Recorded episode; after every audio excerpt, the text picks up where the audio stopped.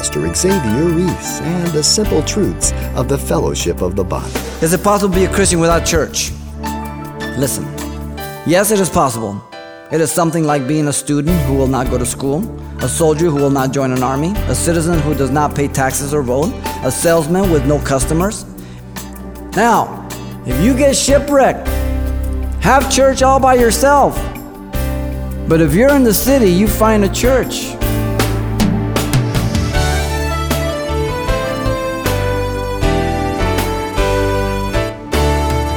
Welcome to Simple Truths, the daily half hour study of God's Word with Xavier Ries, Senior Pastor of Calvary Chapel of Pasadena, California. The law is useless unless it comes with a promise of fulfillment. That's the foundation behind good doctrine and hope, both important ingredients found in our current Bible study series of the book of Hebrews. Let's join our teacher, Pastor Xavier, as he brings us the conclusion of a message titled The Believer's Life in Christ. Hebrews chapter 10, verse 19 through 31. The message is entitled The Believer's Life in Christ. We come to the practical section of the Epistle of Hebrews from chapter 10, 19 all the way to 13, 25. But notice here in verse 19, the Christian has access to God. That's his first privilege that he moves into the practical section. This is the conclusion of all that he has said in the preceding chapters. The word therefore means conclusion. This is the sum total of everything. The one being addressed is who? Brethren, Christians. Don't let anybody tell you that the book of Hebrews is not written to Christians. Don't let anybody tell you that what is being warned against in Hebrews cannot happen today. It is valid today for anyone who has accepted Christ. It's by the sacrifice of Christ, not animal sacrifice, as he has laid out for us very clearly in the preceding chapters. He's speaking to Jews. And so, Paul even closes in chapter 13, verse 18, with conscience. Pray for us, for we are confident that we have a good conscience in all things, desiring to live honorably. So now, as Christians, we attempt to live the way it pleases God. We don't have to hide, we don't have to be with guilt. It's a different lifestyle. And so, notice, secondly, in verse 23, in terms of practice, the Christian is to hold fast to his or her profession of faith, expressing hope. So, first we express faith in our daily practice, now it's hope. Let us continue to hold fast, and the term hold fast means to retain firmly or secure. The thing they were to retain was the profession of their hope. They had made a profession, the word is homologia, homo meaning same, logia meaning word. They had made a profession in agreement with God in the past that Jesus was the Messiah, that Jesus died for them. They agreed with God. And now they were attempting to return back to animal sacrifices. He says, Hold on to what you professed in the past. Don't change.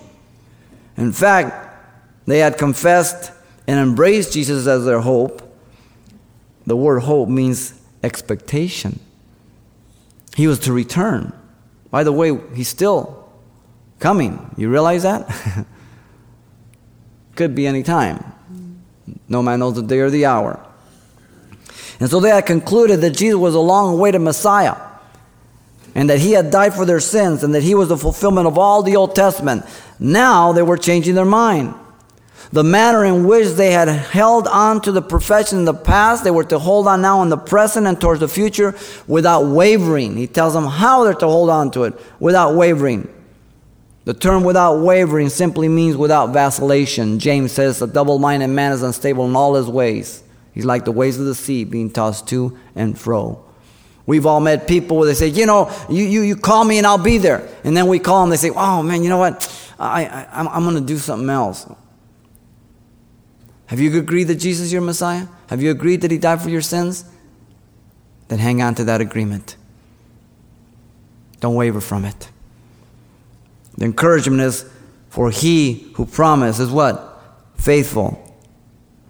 So he gives you an exhortation, and then he says, God will do it as you yield to him.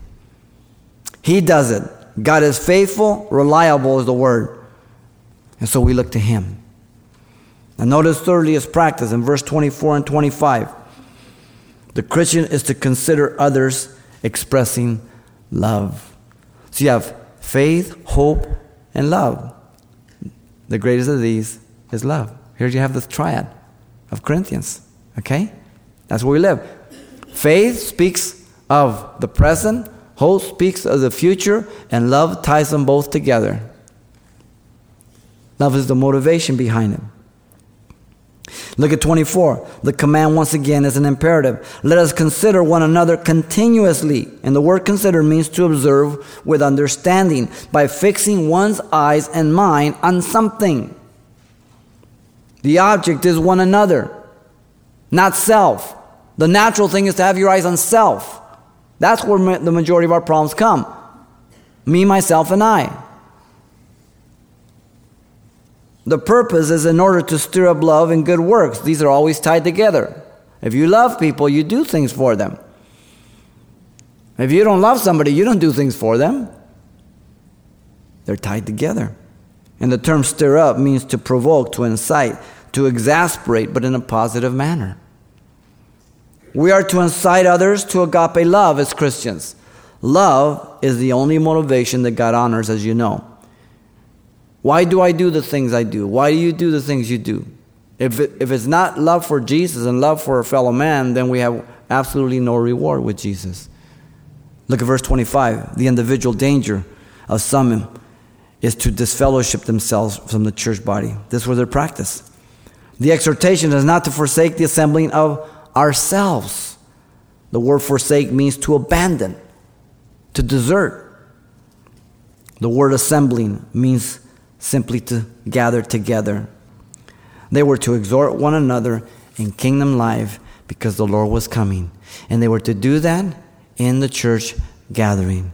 They were to do it in such a way more and more as they saw the day approaching. How close are we to the coming of the Lord? Nobody knows, but I'll tell you what, I'm 30 years closer than I was 30 years ago. Is it possible to be a Christian without church? Listen. Answer. Yes, it is possible. It is something like being a student who will not go to school, a soldier who will not join an army, a citizen who does not pay taxes or vote, a salesman with no customers, an explorer with no base camp, a seaman on a ship without a crew, a businessman on a deserted island, an author without readers, a tuba player without an orchestra, a parent without a family, a football player without a team, a politician who is a hermit, and a scientist who does not share his findings, a bee without a hive. Now, if you get shipwrecked, have church all by yourself. But if you're in the city, you find a church. Often, when I after the sermon, I'm always here for prayer and questions. And you know, and if I, I don't recognize somebody, I say, "Hi, how you doing? You visiting?" Oh, yeah. I say, "Oh, well, where do you go to church?" They go, "Oh, I, I just wherever the Lord leads me this Sunday." That's oh, you're a flake. You just get blown away here and there. It's like somebody asks you, "Oh, where do you live?" You go, "Oh, I don't live anywhere particular. Just whatever house is open, I just kind of just flop there." No, no, no, no, no. Every one of us lives somewhere. Now, we visit one another, but there's a place we live. You may go to another church when you're on vacation, or you may visit a church, but there's a home base where you, you're growing, you're involved, you're giving, you're serving. And if not, you're a flake. What can I say? We're the redeemed community of God. We're His body. The moment a person is born again, God gives him a new heart a new mind, a new nature to live out according to God and to draw near to God in faith. And so, believers were never intended to live a life of isolation, but to live in community, the fellowship of believers in the church. So, if you don't belong to a church, go find a church and get joined in. But don't be a flake just going here and there or having your ear tickle, only going to churches that make you feel comfortable. The Word of God convicts you, good. Now do something about it. Turn from your sin. Turn to God, and He'll do for you what you can't do for yourself. The church is the place of protection, the place of accountability. Listen to Proverbs 18:1. A man who isolates himself seeks his own desire. He rages against all wise judgment. To forsake the gathering of the saints is a form of beginning to backslide. It will cut you off from pastoral feeding. It will weaken you spiritually and make you vulnerable to the attacks of Satan, your flesh, and the world. It will hinder the body of Christ because you have gifts that you're to exercise in the church, and no one can replace you. You're very vital to the church of Jesus Christ. Why do we provoke one another to love and good works? So we don't forsake the gathering of the saints. That's what we do in the church. Find where you can get fed. There's all kinds of different pastors, but make sure they teach you the Word of God, not tickle your ear, not compromise the Word. The entrance of Jesus into the Holy of Holies in heaven does not disannul the church, but establishes it even more. There's no exception. And so the believer's practice is to draw near to God in faith, continue to hold on to who Jesus is as their hope, and encourage one another to love and good works being joined in the church. That's our practice, people. Notice, thirdly, the believer's precaution in Christ. This is the climax of all the warnings. It hits it hard. Notice first, verse 26, the proper context is vital for the proper interpretation. This is the fourth of five warnings found in the book of Hebrews, as you know. We've been looking at that. Remember that. In chapter 2, verse 1, don't drift from what you have heard. Chapter 3, verse 12, don't disbelieve or depart from the living God. Chapter 5, 12, don't degenerate in your spiritual growth. Chapter 10, verse 29, don't despise the spirit of grace. The last one in chapter 12, verse 25, don't defy what you have heard. The warning is against disobeying the call of God. Strong warnings. Notice the progression, the severity, it increases. Now, this section of Scripture falls into the same category that we spoke about in chapter 6, verse 4 through 8, of one who is willfully, deliberately, and maliciously turning away from Christ. It is not referring to backsliding here, okay? So let's get that straight. It's not referring to a willful sin, for which of us has not sinned willfully since we've been born again? Somebody want to raise their hand so I can laugh? Then what is it talking about? This passage and the other one is talking about people who have turned away from Christ. In chapter 6, those Hebrews who had gone back to animal sacrifice and there was, it was impossible to renew them to repentance again if they trusted the blood of animals. But if they went back and, and, and saw their failure months later, could they not repent and come back? Sure, they could. There was no more atonement under the blood of animals, but it didn't mean that they couldn't turn to Christ again. This right here now is about someone who has willfully, deliberately turned away from Christ and said, He's not the Christ, He didn't die for me, He's not the Savior of the world, and goes back into sin. Who are they? Those who had at one time accepted Jesus Christ. Don't let anybody tell you that they're not Christians, okay? If they're not Christians, then this warning is totally useless. Now, look at verse 26 and 27. The believer is to understand a basic truth of the gospel that if one sins willfully after receiving the knowledge of the truth, there remains no more sacrifice for sins. That's what it says. Don't try to justify. That's what it says. Straightforward. The sin is not by God's predetermination, as Calvinists would say. The word is willfully of one's own free will, voluntary, one's free accord. Okay? It is a personal choice. The word is found two times in the New Testament. Here and in 1 Peter chapter 5 verse 2. Listen to 1 Peter 5 2. Shepherd the flock of God which is among you, serving as overseers, not by compulsion, but willingly. Same word. Not for dishonest gain, but eagerly. Each pastor can become a huckster or a servant. It's a choice. Okay? This is a choice. Whether you remain abiding in Christ or you turn back to sin. Anybody here doesn't believe they can still sin the way they used to? I presume you're just like me. You got some bad capacity, so do I if I don't abide in Christ. The magnitude of the sin is that it is after having received the knowledge of the truth. This is the focus. After receiving the knowledge of the truth.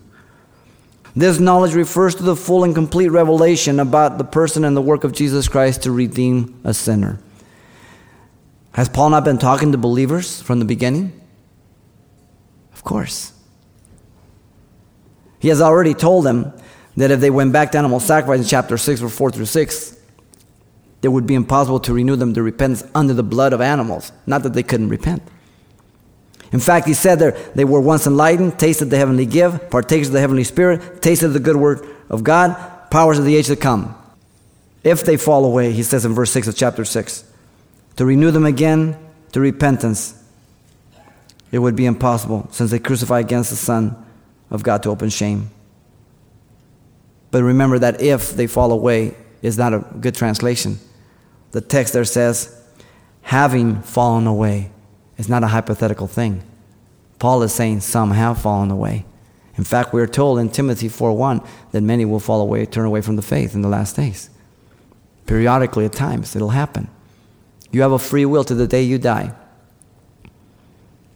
God doesn't force you to go to heaven, but He doesn't force you to go to hell either. It's a choice. And so, look at verse 27. That being the case, the only thing that awaits such a person is a certain fearful judgment looking for the fire indignation of God that will devour the adversary. So there's a person who willfully, deliberately, maliciously turns away. Says, Christ didn't die for me. He's not the Savior of the world. The word but makes a sharp contrast between no longer being sacrificed and the judgment. And the judgment is a certain fearful expectation. Fearful meaning terrifying. That's the only thing you have to look forward to, to expect a terrifying moment as God judges you because you say Jesus didn't die for your sins. So now you have to give an account for your sins. The word expectation only appears as one time. That's all a person has to look forward to. Now, if these were non believers, they would fall in the category of non believers. And what you would do is be evangelizing them, you wouldn't be warning them. Real simple. Notice thirdly, verse 28 and 29. The believer is to understand God has not changed his mind about those who turn away from him. Verse 28, the author points out the severity of such a sin by those who rejected the law of Moses. Here's a parallel. He takes an actual account of the Old Testament. There were no exceptions. Anyone who had rejected anyone, capital punishment, they died without what? Mercy. They were God's people. There were witnesses to approve and to carry out the discipline. Two to three witnesses, quoting Deuteronomy 17, 1 through 7. Okay? And then he said, Oh, that's not fair, God. well, I don't believe that's true. He did it. He's taking an actual case of the Old Testament. Now, the law was inferior to grace. So notice, the author uses the principle of argument from the lesser to the greater as he has before. Verse 29. The certainty and greater punishment is stated of how much worse punishment the plea to enter into consideration of the punishment as a believer is given. Do you suppose will he be thought worthy? Of how much worse punishment do you suppose? Think with me. Are you saying something different than I am? If those in the Old Testament died two and three, how much more? This greater privilege. The argument is judgment due to the nature of the offense. Who has trampled the Son of God underfoot, counted the blood of the covenant on which he was sanctified an uncommon thing. He was sanctified, a fact, and insulted the Spirit of grace. This is the sin the author addresses in the context of those who were judging the sacrifice of Christ insufficient to depend on for salvation having done so and now returning back to a life of sin. That's who he's addressing. And if you come to church on Sunday and then you're playing with the devil from Monday to Friday, then you're on the road to this category. Doesn't mean you're there, but you're headed that way. God has reserved for himself in view of the, that he is the creator to judge mankind. And he's quoting Deuteronomy 32, 35, and 36. And so the believer knows that God is the judge of all men. Paul quotes it again in Romans 12, 19. The precaution is clear then, isn't it? God will judge who? Underline it right there. His people. Oh, now we're busted. context, context, context. His people. He's talking to Christians. Old Testament, now makes application to the new. His people. His people, the Old Testament, his people now in the New that he's talking to. The illustration is from the Old Testament, his people Israel. The application, the Jewish Christian he's talking to here. So the pointed warning is simple. It is a fearful thing to fall into what? The hands of the living God. Fear will grip all who stand under the scrutiny of God's judgment. Why? It's penetrating. It's perfect. No man can see God and live. Exodus 33 20 says. God dwells in a light that is unapproachable. 1 Timothy 6 16. For he will deal personally the hands of the living God, the very hands that want to protect you and take care of you, will judge you and deal with you. He's personal. Hmm. Jesus said, The men of Nineveh shall rise up in judgment against this generation and shall condemn it. For they repented at the preaching of Jonah, and behold, a greater than Jonah is here. Luke 11 32. Greater. It is the sin against love. It is the sin against grace. It is the sin against the Holy Spirit. This is not hypothetical. And if you are convinced it is, then you're deceived. All sins shall be forgiven except blasphemy of the Holy Spirit. We're told in Mark 3 28 and 29, because the Holy Spirit convicts us of our sin and tells us to repent. And if you come to the place where you think you don't repentance and Jesus is not the Messiah, then you're headed down that direction. Either by rejecting the gospel altogether or by having embraced it and then turning back.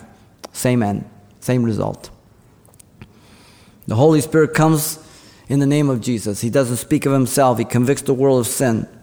Jesus is the one who will judge the world, John 5 22 says. And so we leave all those judgments to Him, not in ourselves. We rest in His judgment. We pray for the non believer. We pray for the backslide. We pray for those who have known Christ and not have gone back in the world. We pray for them. We hope that they return. But there's no guarantee, is there? Because God doesn't force you to go to heaven. You got to make a decision. It's appointed unto man to die once, and after that the judgment. Hebrews 9:27 says. God's not willing that any should perish. That's why he's long suffering, 2 Peter 3 9. And so we leave these judgments in God's hands. By this shall all men know that you're my disciples. You have love one for another. John 3.35 says, We're not to repay evil for evil, but to live in love and to do all we can, as Paul says in Romans 12, 17 through 20. Doing good. We're different. The Old Testament calls God the Holy One. Isaiah says, Woe is me, I am undone. I'm a man of unclean lips. He's holy, he's just, he hasn't changed. He judges people who turn away from him, Old or New Testament. He's the same God. And so we're to put on the new man, Ephesians 4:24. We're to pursue peace with all men and holiness without which no man shall see God. In 1 Peter 4:17, listen to him. He says, "For the time has come for judgment to begin at the house of God. And if it begins with us first, what will be the end of those who do not obey the gospel of God?" 1 Peter 4:17. Hmm. The believer's precaution in Christ is to be biblical. God will judge all who turn away from him. And so, here's the new life of the believer in Christ which is characterized by the believer's privilege in Christ, having access to God, knowing the way, and having a high priest. But the believer's practice is in faith, hope, and in love. And the believer's precaution in Christ is to be biblical. God will judge all who turn away from Him. Pastor Xavier Ries, and the only stronghold of faith a real relationship with Jesus Christ. As always, today's study, titled The Believer's Life in Christ, is available for only $4 on CD. And we'll be including everything we heard the last time we were together as well. Once again, the title to ask for is The Believer's Life in Christ, or simply mention today's date. You can request your copy by writing Simple Truths, 2200 East Colorado Boulevard, Pasadena, California 91107. Or to make your request by phone, call 800 926 1485. Again, that's 800 926 1485. Or the address once again is Simple Truths, 2200 East Colorado Boulevard, Pasadena, California 91107. And please include the call letters of this station somewhere in your correspondence. This helps us monitor the impact of this outreach in your area. Pastor Xavier Ries and the Power of Faith. That's coming up on the next edition of Simple Truths. Hope you'll be back.